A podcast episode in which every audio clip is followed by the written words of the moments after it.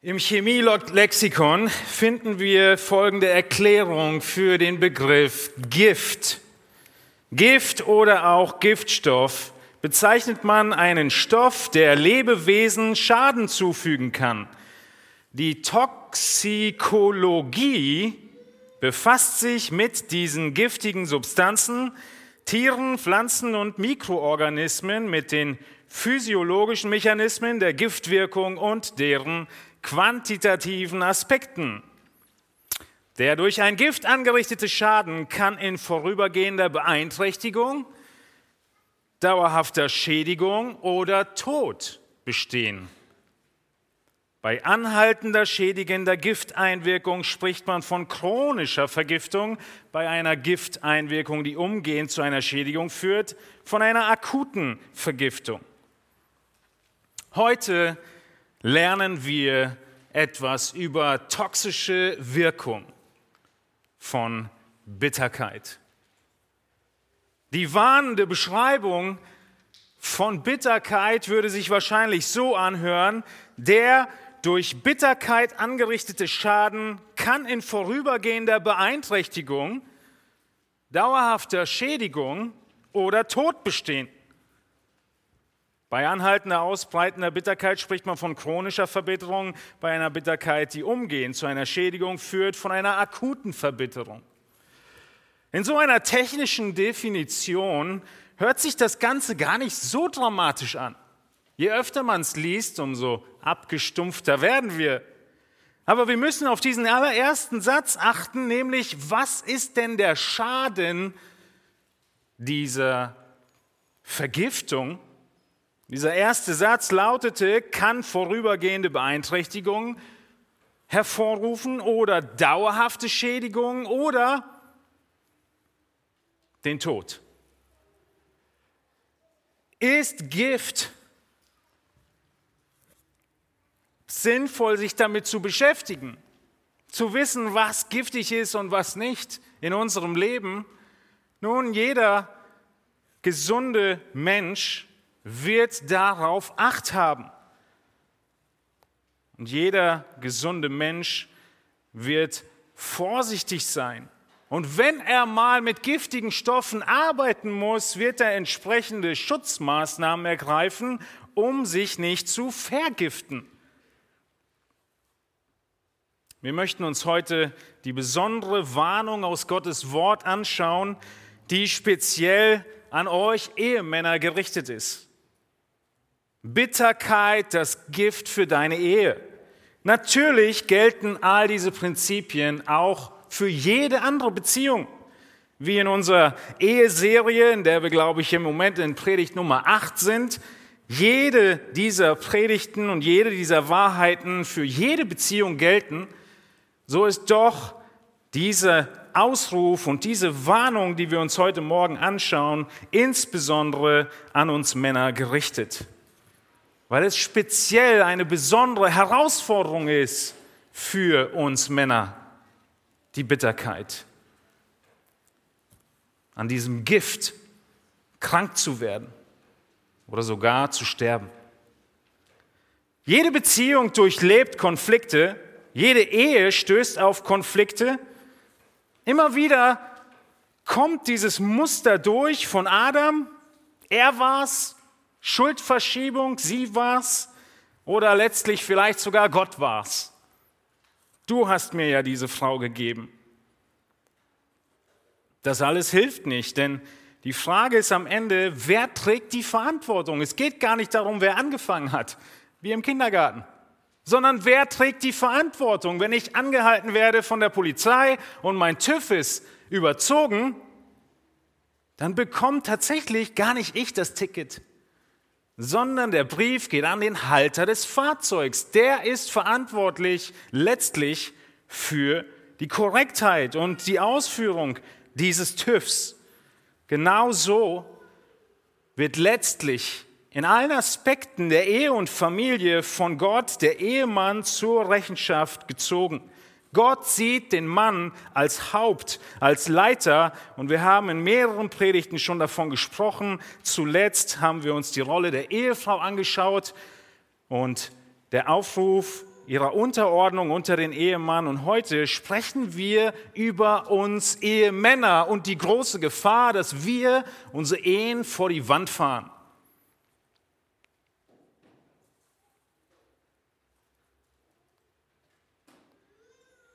In Verbitterung. Als Gift für unsere Ehe. Du musst erkennen, dass Leiterschaft nicht von Verbitterung oder Bitterkeit begleitet werden darf.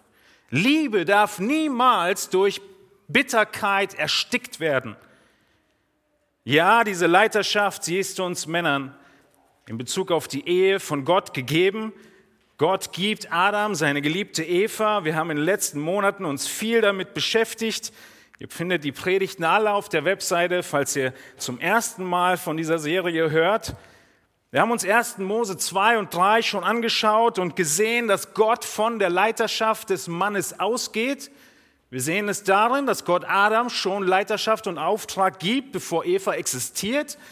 Wir sehen es daran, wie er Eva zu ihm führt, wie er die erste Ehe initiiert. Gott geht von der Leiterschaft des Mannes aus und jetzt kommt aber das Besondere. Ihr werdet die ganze Bibel durchforsten können und es findet sich kein Aufruf, kein Imperativ dazu, dass der Mann aufgefordert werden würde, zu leiten. Männer, leitet eure Frauen, steht nicht da, sondern es ist impliziert, Gott geht davon aus, dass wir das verstehen. Stattdessen ist der Aufruf immer derselbe. In Kolosser 3, in Epheser 5, in 1. Korinther 11, er leitet durch Liebe. Nun, wir können natürlich mit dem Finger auf andere zeigen und fragen, wer denn schuld ist am Sündenfall. Ist ja klar, Eva hat abgebissen, aber wen knüpft Gott sich vor? Adam. Er steht still da, tut nichts, guckt nur zu ist ruhig, hält seinen Mund und dann schiebt er die Schuld auch noch auf seine Gehilfin, die er eigentlich beschützen sollte. Stattdessen will er fein rauskommen. Die Frau, die du mir gegeben hast. Stattdessen stand er herum, hat nichts getan, hat sie machen lassen und genau das passiert Tag für Tag unter uns. Die Männer, sie stehen da, die Männer, sie gucken weg, die Männer, sie halten den Mund, Mund und am Ende zeigen sie mit dem Finger auf ihre Gehilfen. Das ist das Desaster des Sündenfalls. Und wen wird Gott trotzdem am Ende zur Rechenschaft ziehen? Die Männer. Die Welt meint, die Rollen seien das Problem. Die Rollen, über die wir viel gesprochen haben, von Mann und Frau, von Leiterschaft, von Unterordnung. Und sie meinen, die Rollen abzuschaffen und sie umzudefinieren, löse das Problem. Und dabei verpassen sie den Kern des Problems, nämlich die Sünde. Die Sünde ist das Problem, nicht die Rollenaufteilung Gottes.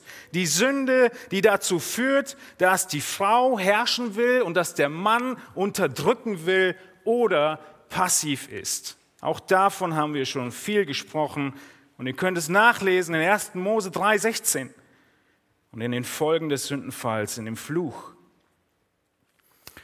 Genau wie bei einem Schiff auf hoher See immer ein Kapitän an Bord ist. Es ist nie die Frage, ob der Kapitän da ist. Es ist lediglich die Frage, wie er sein Schiff führt und wohin er es führt was er auf der Fahrt macht und genau in kritischen Momenten da ist oder sich irgendwo im Bug versteckt. Und wie viele schöne Geschichten haben die Nachrichten uns in letzter Zeit geliefert von Schiffen. Genauso ist es in deiner Familie. Die Frage ist nicht, ob ein Leiter an Bord ist, die Frage ist, wo er ist, was er tut, wie er die Familie leitet und wie er sie voranbringt. Bist du ein guter oder schlechter Kapitän? Steuerst du das Schiff an das Ziel, was Gott für euch hat? Oder setzt du es auf Grund? Gott geht von der Leiterschaft des Mannes aus und der Auftrag an den Mann ist, die Hingabe und Liebe Christi zu imitieren, wie Christus sich der Gemeinde hingegeben hat. Ja, es ist schon lange her. Es war Oktober, als wir uns mit der Rolle der Frau beschäftigt haben. Wir wurden lange aufgehalten durch Umbaumaßnahmen und Weihnachten. Und jetzt sind wir wieder da und machen weiter in Kolosser 3.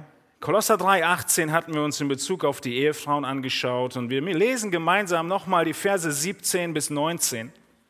Kolosser 3, 17 bis 19. Und was immer ihr tut in Wort oder Werk, das tut alles im Namen des Herrn Jesus und dank Gott dem Vater durch ihn. Ihr Frauen ordnet euch euren Männern unter, wie es sich gebührt im Herrn. Ihr Männer liebt eure Frauen und werdet nicht bitter gegen sie. In ähnlicher Weise haben wir uns auch das letzte Mal bei den Frauen die Parallelstelle im Epheserbrief angeschaut. Ihr findet die Parallelstelle zu den Männern in Epheser 5, 25. Eigentlich ein längerer Abschnitt. Ich bleibe mal bei diesem einen Vers im Moment. Ihr Männer liebt eure Frauen, gleich wie auch der Christus die Gemeinde geliebt hat und sich selbst für sie hingegeben hat. Jesus Liebe ist der Maßstab für uns. Sich für die Gemeinde hingegeben hat, für die Gemeinde aufgeopfert hat, so soll sich der Ehemann seiner Frau hingeben, sich für sie aufopfern, und sie, wie Epheser weiter beschreibt, heiligen, voranbringen, leiten, lieben, genau wie er sich selbst liebt, seine Frau lieben. All das hat Jesus für uns getan. Er hat uns geliebt. Jesus, er hat das für seine ganze Gemeinde getan. Dir ist es nur aufgetragen, diese eine einzige Person in diesem Universum so sehr zu lieben, nämlich deine Ehefrau nur in Bezug auf diese eine Person. Was Jesus für, all, für viele Millionen Menschen getan hat, sich hingegeben hat, erwartet er von dir in Bezug auf deine Frau. Nicht in Bezug auf jedes Gemeindemitglied, nicht in Bezug auf alle Leute um dich herum, die Kollegen, jeden Menschen auf der Welt, deine Kinder, wird auch nicht gesagt, dass du dein Leben für sie hingeben sollst, aber für deine Frau. Der Bund, den du geschlossen hast, der Bund, den du mit deiner Frau geschlossen hast, du hast ihn nur mit dieser einen, deiner Frau geschlossen. Mit niemandem sonst. Dein Arbeitsvertrag ist hoffentlich anders formuliert.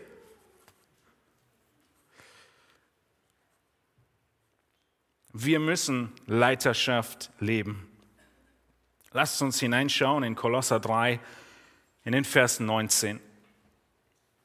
In Vers 18 haben wir schon betont, dass auch dieser Vers, Kolosser 3, 18, ihr Frauen ordnet euch euren Männern unter, Leiterschaft des Mannes impliziert. Weil der Aufruf an die Ehefrau impliziert, dass der Mann Autorität und Leiterschaft hat. Der Mann ist der Leiter. Sonst würde diese Aufforderung keinen Sinn machen. Und nun kommen wir zu Vers 19. Ihr Männer, liebt eure Frauen und werdet nicht bitter gegen sie. Zur Liebe kommen wir zum Ende der Predigt. Wir fangen an mit der Bitterkeit, dieser Warnung vor Bitterkeit. Zuallererst schauen wir uns an, was Bitterkeit ist. Erstens sollen wir auf der Hut sein vor Bitterkeit. Eine große und eindringliche Warnung. Männer, seid nicht bitter gegen eure Ehefrau. Seid nicht bitter. Es ist äußerst interessant und bemerkenswert. Der Kolosserbrief ist ein sehr kurzer Brief. Vier kurze Kapitel. Und jede der Aussagen, die Paulus im Kolosserbrief trifft, sind kurz und äußerst prägnant. Das, was er herausdestilliert euch Männern zu sagen hat, sind zwei Dinge. Eine Warnung. Und diese eine Warnung ist, sei auf der Hut vor Bitterkeit. Genau genommen sogar, hör auf, bitter zu sein. Das was der griechische Text treffender übersetzt sein würde. Hör auf, bitter zu sein. Es impliziert, dass Bitterkeit unser Problem ist. Es gäbe so viel zu sagen, worauf wir als Männer aufpassen müssen. Versteht mich nicht falsch, aber Paulus ergreift diese eine Sache und diese eine Warnung heraus. Und offensichtlich ist es treffend genau das größte Problem. Nun, was ist Bitterkeit? Dieses Wort Bitterkeit wird nicht oft im Neuen Testament gebraucht. Es ist eng verbunden mit all den Begriffen, die wir im Alltag gut kennen. Übelkeit, Sodbrennen, Krankheit, Medizin. Bitter wie Magensäure, die aufstößt, kurz bevor du dich übergeben musst. Bitterkeit ist der Geschmack, der, wenn er kommt, sofort irgendwie eliminiert werden muss. Nun, Bitterkeit ist etwas, was überhaupt nichts mit uns zu tun haben sollte. Die Bibel beschreibt Bitterkeit in Römer 3, Vers 10 und folgende, diejenigen, die nichts von Gott wissen. Es heißt dort, wie geschrieben steht, es ist keiner gerecht, auch nicht einer. Es ist keiner, der verständlich ist, der nach Gott fragt. Sie sind alle abgewichen. Sie taugen alle zusammen nichts. Die Menschheit generell wird hier beschrieben. Da ist keiner, der Gutes tut, auch nicht einer. Ihre Kehle ist ein offenes Grab, mit ihren Zungen betrügen sie. Otterngift ist unter ihren Lippen, ihr Mund ist voll Fluchen und Bitterkeit. Ihre Füße eilen, um Blut zu vergießen. Wow. Und so verhalten wir uns unseren Ehefrauen gegenüber? Kommt es nicht ausnahmslos bei jedem Gedanken an deine Frau zu Schmetterlingen im Bauch? Wahrscheinlich nicht, sonst wäre diese Warnung nicht nötig gewesen. Bitterkeit ist eine große Gefahr, eine einrichtliche Warnung, ein Aufruf, ein Aufruf, der genau wie der Vers zuvor an die Ehefrauen in der griechischen Gegenwartsform geschrieben ist. Das ist der Aspekt im Griechischen, der die fortlaufende Handlung betont. Es ist also eine fortwährende Warnung, hör auf, bitter zu sein. Du wirst nie fertig damit. Diese Klasse wirst du nie absolvieren. Es gibt keine Absolventen der Kurses, keine Bitterkeit. Genauso wenig, wie es keine Absolventinnen gibt des Kurses unter Ordnung. Auch das war die fortwährende Form, die Paulus hier wählt. Diese Warnung ist also aktuell, höchst aktuell. Bitterkeit wird sich, zeigt sich ein bisschen in den Begriffen, wo es sonst, in den Versen, wo es sonst benutzt wird. Eine Stelle zur Veranschaulichung ist Offenbarung 8, Verse 10 und 11. Die Stelle, an der der Engel schon in die Posaune stößt und viele Plagen auf die Erde fallen. Der dritte Engel, Offenbarung 18, stieß in, dieser, in die Posaune, da fiel ein großer Stern vom Himmel, brennt wie eine Fackel und der fiel auf den dritten Teil der Flüsse und auf die Wasserquellen. Und der Name des Sternes heißt Wermut. Und der dritte Teil der Gewässer wurde zu Wermut. Und viele Menschen starben von den Gewässern, weil sie bitter geworden waren. Was sind diese Gewässer? Wermut. Sie sind bitter, sie sind unerträglich. Ist das das Wort, was deine Frau insgeheim für dich gebrauchen würde? Nicht Schatzi, sondern Wermut?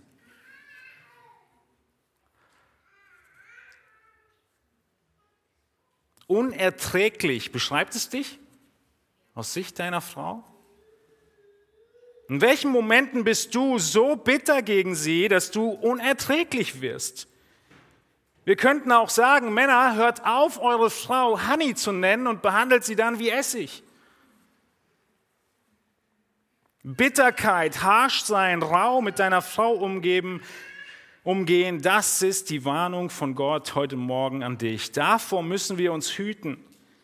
Die neue Genfer Übersetzung, sie schreibt in diesem Vers, sie übersetzt diesen Vers mit den Worten, geht nicht rücksichtslos mit euren Frauen um. Aber nicht rücksichtslos mit unseren Frauen umzugeben, schränkt die Bedeutung viel zu sehr ein. Rücksichtsvoll zu sein klingt ein bisschen nach 1. Petrus 3, mit Einsicht bei unseren Frauen zu wohnen. Aber das geht hier viel weiter. Die Warnung ist viel drastischer. Du sollst deine Frau Ehrerbietung zeigen, deine Liebe zeigen. Woher kommt diese Bitterkeit? Sie wird im Text der aufopfernden, bedingungslosen Entscheidung zu lieben gegenübergestellt. Ihr Männer liebt eure Frauen und seid nicht bitter gegen sie. Die beiden gehören also irgendwie zusammen.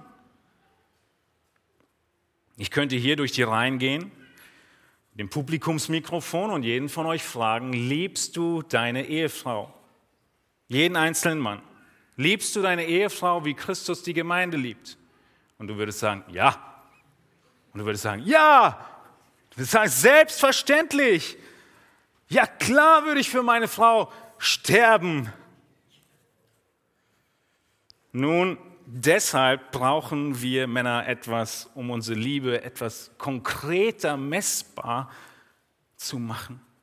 Wir brauchen diese konkrete Frage, diese konkrete Warnung, sei nicht bitter. Das ist nämlich das Gegenteil der Liebe. Wer seine Ehefrau ablehnt und bitter ihr gegenüber wird, hatte wahrscheinlich Hoffnungen, Erwartungen, die nicht erfüllt wurden.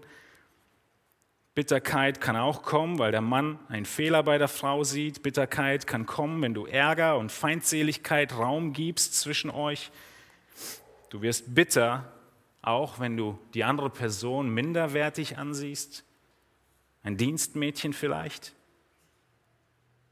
Wenn du dich dabei ertappst, diese ebenbürtige Gefährtin fürs, reden, fürs Leben, mit ihr zu reden, als würdest du mit deiner Tochter reden, dann ist diese Warnung eine ernste Warnung an dich. Ich rede nicht von irgendwas und irgendjemandem in irgendeinem anderen Land.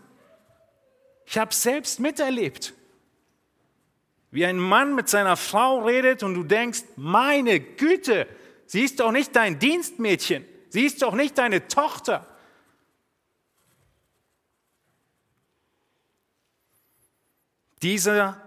Dieses Problem ist kein Problem nur unserer Neuzeit. Wir finden es seit 1. Mose 3,16. Seit dieser Aussage in Bezug auf die Frau, dein Verlangen wird auf deinen Mann gerichtet sein und die Warnung an den Mann, dass er über sie herrschen wird, dass er ein Tyrann sein wird. Und alles in uns, in unserem alten Adam, drängt dazu, genauso lieblos wieder zu handeln, anstatt unsere Frau zu lieben, wie dieser Vers uns aufruft. Wir müssen wissen, welche Sünde uns Tag für Tag bedroht zu vereinnahmen. Und diese gehört dazu, Männer. Lass uns anschauen, was die tatsächliche Wurzel der Bitterkeit ist, als unseren zweiten Punkt heute Morgen. Was sind die tatsächlichen Wurzel von Bitterkeit? Wieso sind wir so bitter gegenüber unseren Ehefrauen? Warum dieses, dieser anhaltende Kampf? Unsere Frauen sind doch toll. Ja, und ich liste euch auf, dass wir bitter werden über vollkommen unlogische Dinge, wir werden bitter über Dinge, die eigentlich Gott erfreuen. Und wir werden bitter über Dinge, die am Ende nur unsere Selbstsucht bezeugen. Wir werden bitter über Dinge, die vollkommen logisch sind.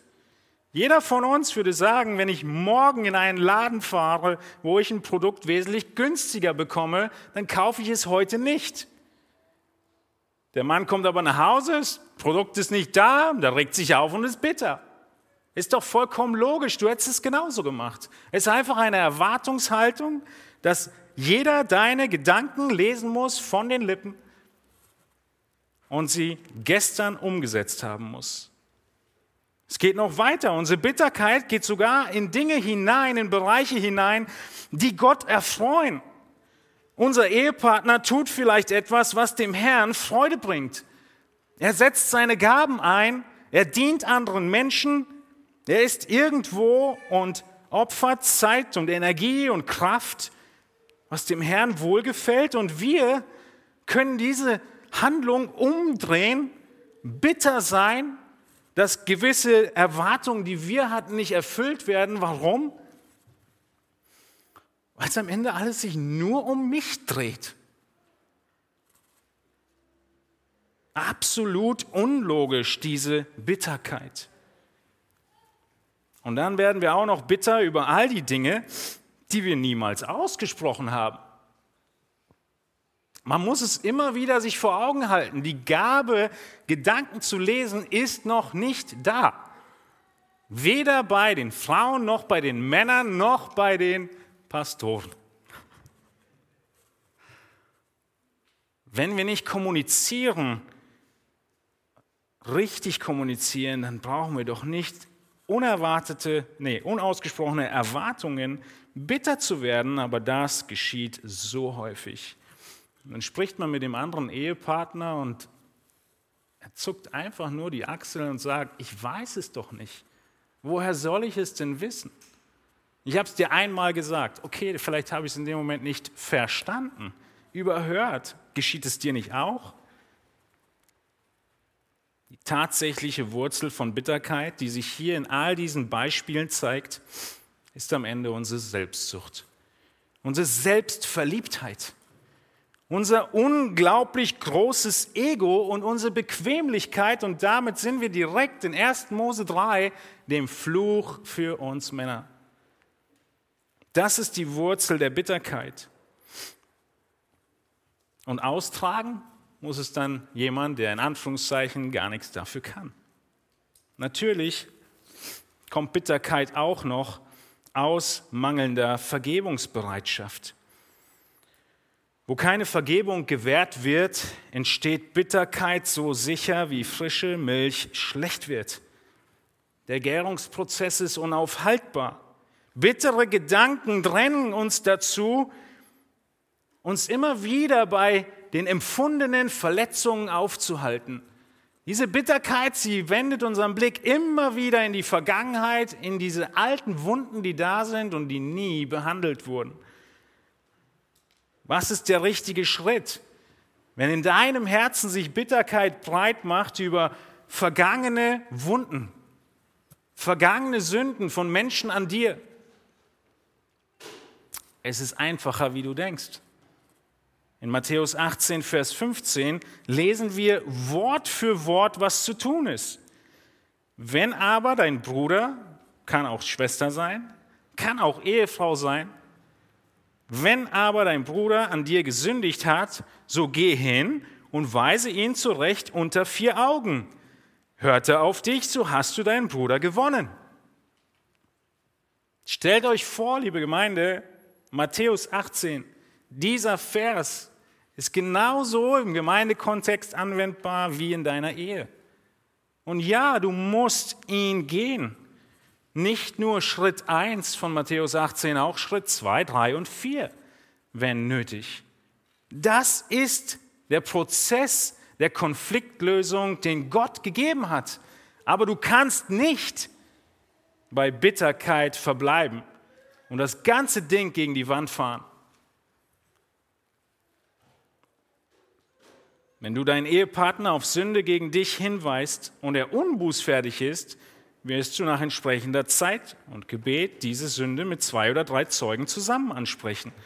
Und diese Zeugen, sie bestätigen, dass das, was du deinem Ehepartner vorwirfst, tatsächlich Sünde ist und dass das, was sie reagiert oder er reagiert, tatsächlich unbußfertig ist. Und dann werden sie alle gemeinsam zur Buße aufrufen. Genau so geht dieser Prozess voran. Stattdessen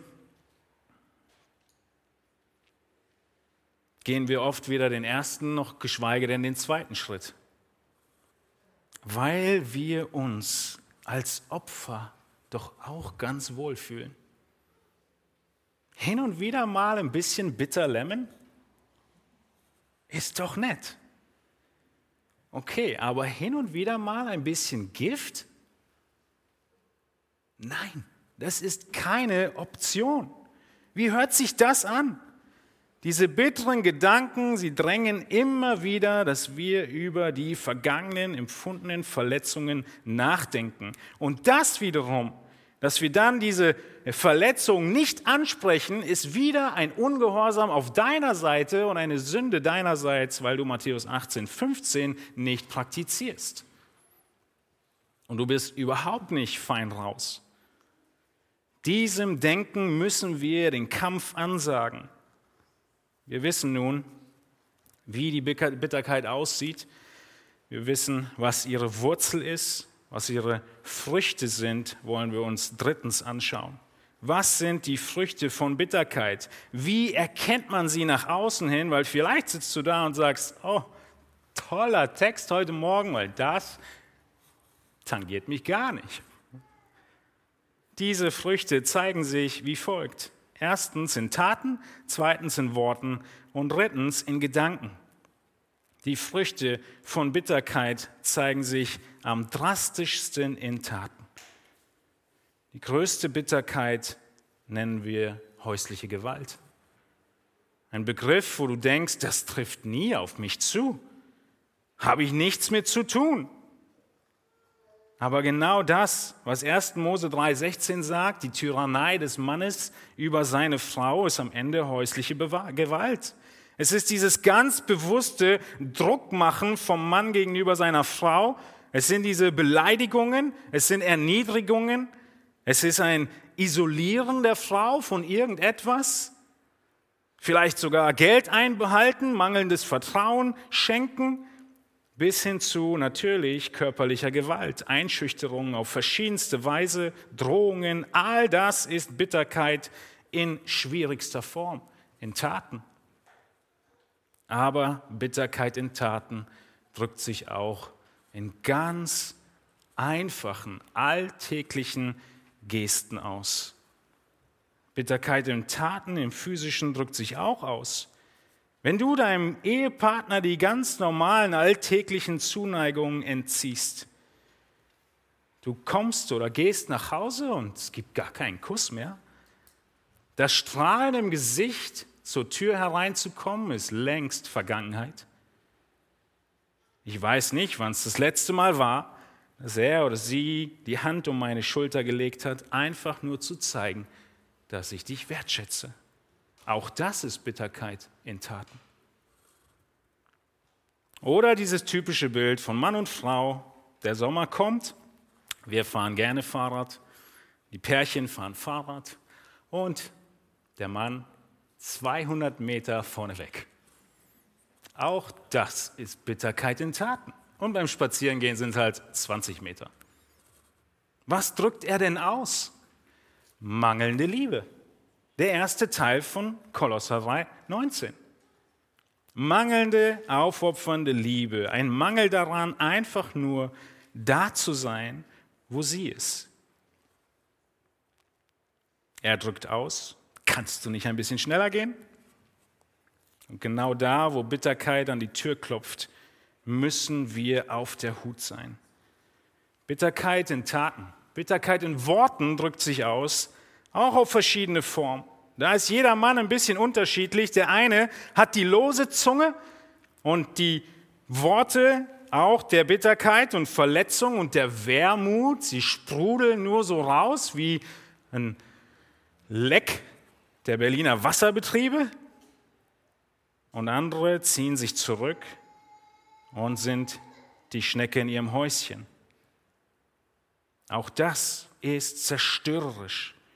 Die Sprüche sind voll von Warnungen, was du mit deiner Zunge alles anstellen kannst. Ein paar dieser Sprichwörter. Sprüche 16, 27.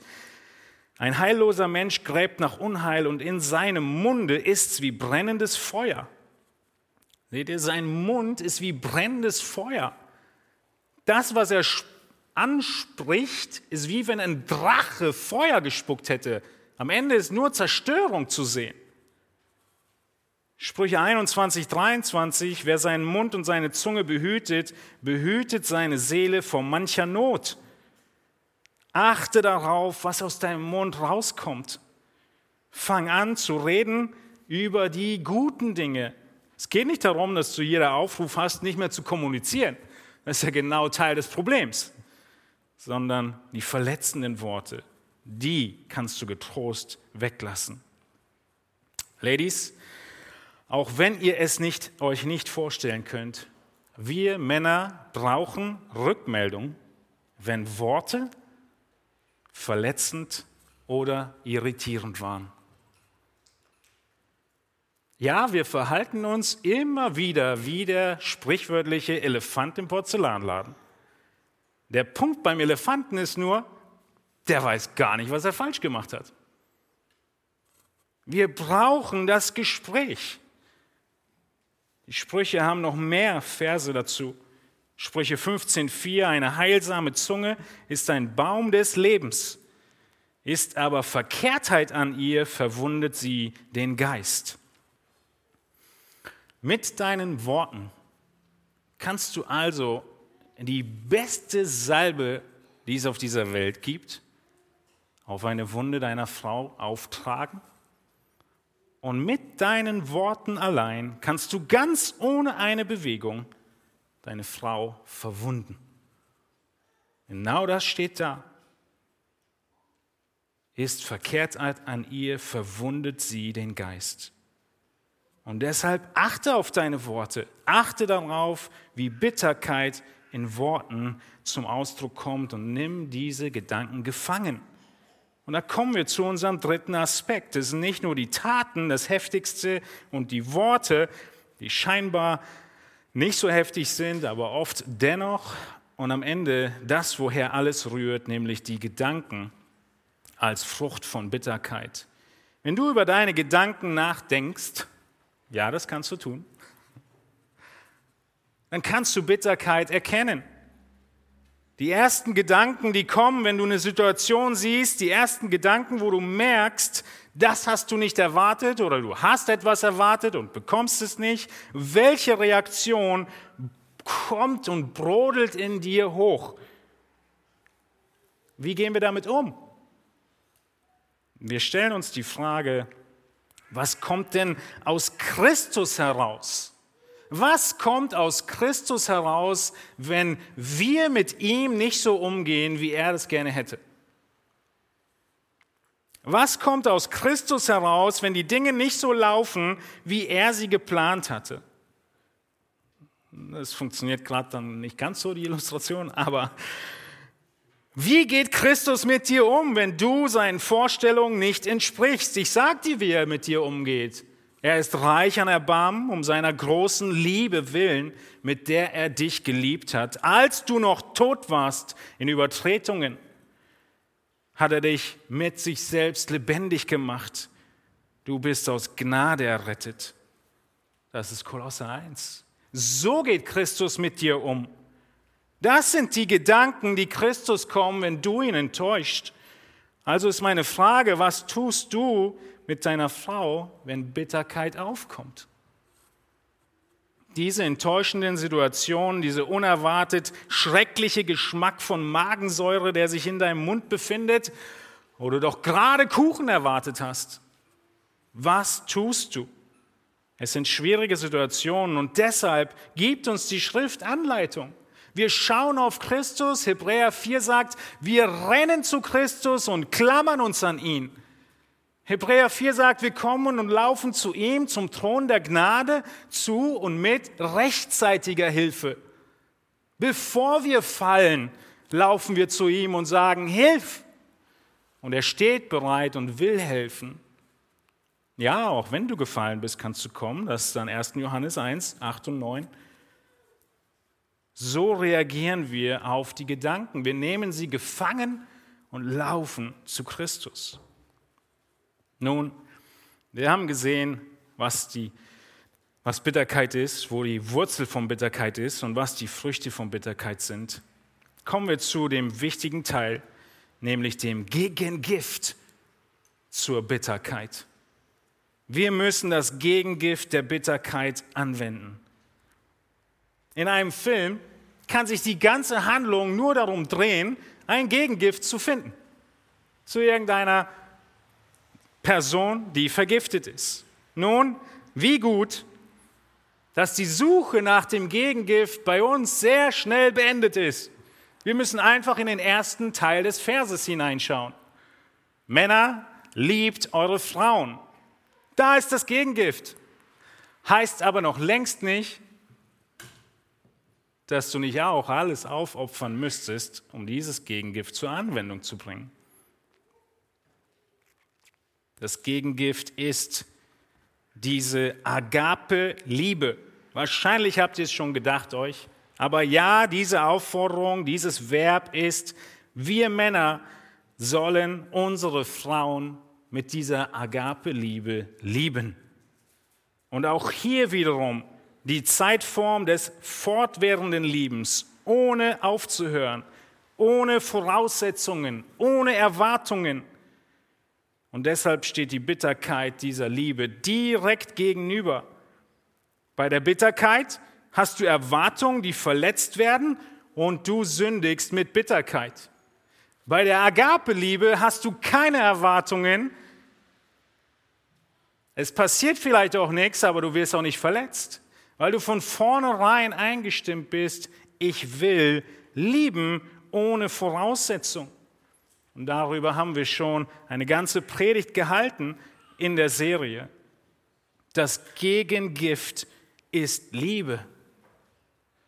Und das Gegengift der Sünde, der Bitterkeit, die aus mangelnder Vergebung kommt, ist natürlich Vergebung. Lasst uns dazu einmal 2. Korinther 2 anschauen. Wenn also Sünde an dir zu deiner Bitterkeit führt, hier spricht Paulus davon, was es mit der Vergebung auf sich hat. Im zweiten Korinther, da waren nämlich auch Leute, die einander vergeben mussten. Wem ihr aber etwas vergebt, dem vergebe ich auch. Denn wenn ich auch jemand etwas vergebe, so vergebe ich es um euretwillen vor dem Angesicht Christus. Vers 11 ist der Knackpunkt. Damit wir nicht von dem Satan übervorteilt werden, seine Absichten sind uns nämlich nicht unbekannt. Paulus hier in 2. Korinther, er schlägt die Brücke dazu, dass deine Vergebung der Schlüssel dafür ist, dass Satans Spiel unterbrochen wird. Und deine mangelnde Vergebung, also deine Bitterkeit, spielt ihm voll in die Karten Nein, ich untertreibe. Du bist und wirst sein Handlanger. Diese Übersetzung ist schwer zu verstehen, damit wir nicht vom Satan übervorteilt werden. Wer hat dieses Wort das letzte Mal benutzt in seinem Alltag? Es ist eigentlich einfach. Damit du nicht vom Satan für seinen Sieg gebraucht wirst, steht da. Satan gebraucht jede Beziehung, in der keine Vergebung ausgesprochen wird, für seinen Sieg. Denn wenn er schon nicht den Gläubigen komplett aufhalten kann, dann lässt er sie wenigstens zanken und hat vollkommenen Sieg. Frage, willst du dem Satan etwa zum Sieg auch nur in einer einzigen Schlacht verhelfen? Ich gehe davon aus, nein. Und deshalb brauchst du Vergebung. So wichtig ist die Vergebung, so wichtig. Denn es ist eine der wichtigsten Taktiken Satans, um Uneinigkeit zu äh, bringen und die Gläubigen zu lähmen. Es ist genau hier. Diese Taktiken sind uns nicht unbekannt. Paulus nennt es als Motivation für Vergebung. Weil wir wissen, was die Taktik ist, sind wir umso eifriger. Aber diese Sünde ist nicht immer so greifbar, richtig? Die Sünde ist nicht immer direkt beim Namen zu nennen, ist nicht immer direkt an uns gesündigt, wenn wir als Männer leiten. Machen wir uns nichts vor, wir sind voll Fehlern und Macken, auch unsere Frauen sind nicht vollkommen. Aber wie reagieren wir wie Christus, wenn Fehler passieren? Bevor wir überhaupt an Jesus geglaubt haben, war er schon reich an Barmherzigkeit und Erbarmen uns gegenüber. Was machen wir in den Situationen, wo du vielleicht sogar zu Recht bitter wirst? Zu Recht im Sinne von, ja, es ist wirklich eine Sünde gewesen an dir. Nun, du sprichst sie an. Die Frage nochmal zum Abschluss, wie reagiert Jesus? Was tut Jesus, wenn er leitet, aber diejenigen, die er leitet, das gar nicht toll finden, wohin er sie leitet. Vielleicht fühlst du dich als Ehemann in dieser Situation gar nicht so sehr in direkter Sünde, sondern du siehst, wie deine Leiterschaft aussieht, aber die Familie, vielleicht auch deine Frau, geht im Moment nicht so mit, wie du es dir wünschen würdest. Was tut Jesus in dieser Situation? er liebt seine Jünger. Gab es eine Situation, in der Jesus in eine Richtung gehen wollte, die die Jünger nicht akzeptiert haben?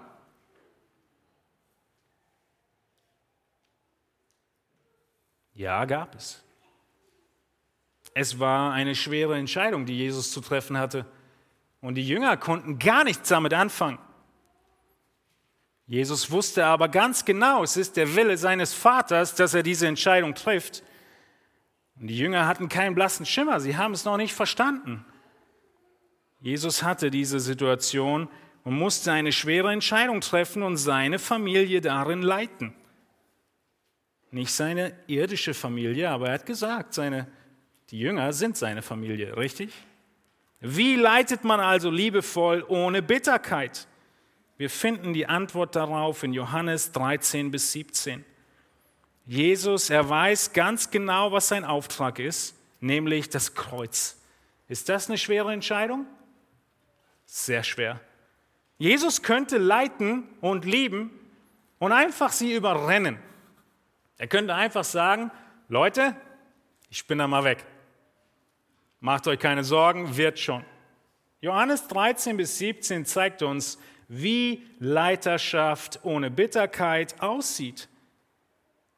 Er geht mit seinen Jüngern liebevoll um. Sie wollten die Entscheidung nicht annehmen und es sind eine Menge Prinzipien, die wir hier lernen können. Die Jünger müssen sich unterordnen, aber wie führt Jesus sie dorthin? Sie wollten nicht gehen. Jesus weiß, dass er sich dem Vater unterordnen muss und dass dieser Weg der richtige ist. Und so kann es auch in unserem Leben Phasen, Tage, Situationen geben, in denen wir als Männer wissen, was zu tun ist und möchten unsere Familie leiten. Jesus, er investiert sich in seine Jünger, er nimmt sie zu sich und er macht ihnen deutlich, dass das Kreuz der Weg ist, den er gehen muss. Was hier am deutlichsten wird, ist, die größte Last trägt der Leiter. Die größte Last tragen nicht die Jünger, sondern Jesus. Er schiebt nichts davon ab. Stattdessen hilft er seinen Jüngern und tröstet sie und bereitet sie vor auf das, was kommen wird. Im ersten Vers von Johannes 13 lesen wir schon, Jesus wusste, dass seine Stunde gekommen ist, zum Vater zu gehen. Er wusste, was der Plan ist, er wusste, was die Verheißung ist und er leitet seine Jünger. Jesus wusste, er kannte den Plan. Er hatte seinen Jüngern ihn vielfach gesagt. Er wusste, ich muss sterben. Ich werde gehen. So geduldig. Er ist so geduldig und Johannes 13.1 heißt, wie er die Seinen geliebt hatte, die in der Welt waren, so liebte er sie bis ans Ende. Diese Liebe, die uns Männern aufgetragen ist, sie zeigt sich in diesen vier Kapiteln von Jesus zu seinen Jüngern. Und beachtet, er liebt nicht nur die elf, die gläubig waren. Seine Liebe hat keinen Unterschied gemacht zu Judas. Also ganz egal, wie geistlich du deinen Ehepartner siehst, die Liebe darf sich nicht unterscheiden. Judas hat die gleiche Fußwaschung bekommen und das gleiche, die gleiche Worte bekommen, alles gleich. Jesus, er sorgt voraus, er sagt ihnen, ich gehe voraus und in 14.2, ich werde euch Wohnung bereiten. Er tröstet sie, habt keine Angst, ich gehe vorne weg, ihr seid nicht alleine. Er lässt sie nicht im Regen stehen, er beschönigt aber auch nichts. Er macht ihnen deutlich, der Heilige Geist wird kommen. Es wird schwer sein, es wird Herausforderungen geben. All das nennt Jesus beim Namen. Es wird schwer, Kapitel 16, Vers 33, dies habe ich zu euch geredet, damit ihr Frieden habt. In der Welt habt ihr Bedrängnis, aber seid getrost, ich habe die Welt überwunden. Kapitel 14, dass der Heilige Geist kommen wird. Und in Kapitel 17 der Höhepunkt, was tut Jesus?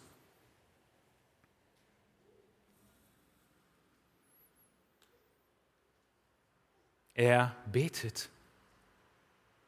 Männer, egal wie schwer die Entscheidung ist, ich frage dich, betest du? Betest du für deine Familie? Genau das hat Jesus getan. Die Entscheidung war schwer, sie war auch nicht aufzuschieben, aber er tut alles in seiner Macht. Er argumentiert vor seiner Familie, dass es der Wille Gottes ist er kennt den Willen Gottes, er betet für seine Familie und dann geht er den Weg.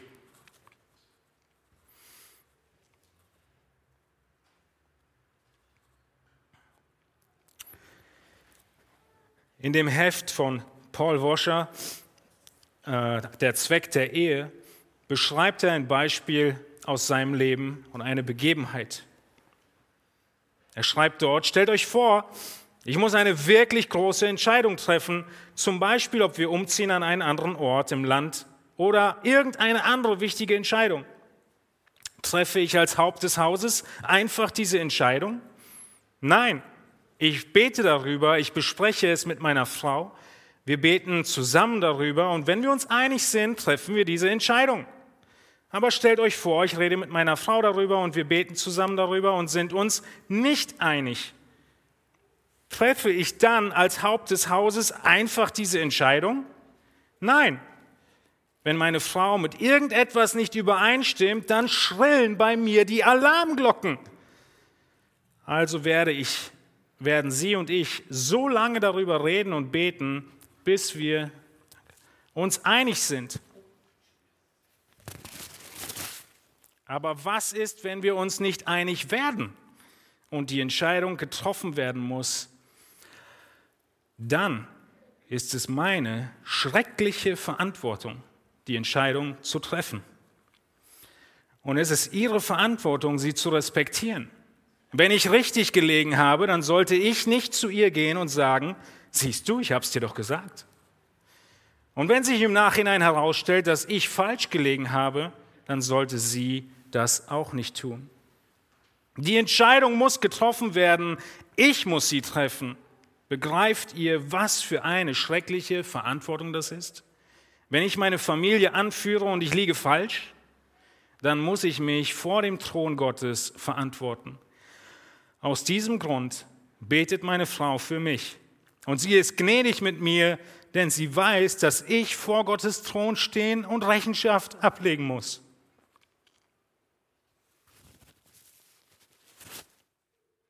Sie weiß, dass ihr Mann eine schwere Verantwortung hat. Wenn ich falsche Entscheidungen treffe, kann ich damit meine ganze Familie verletzen.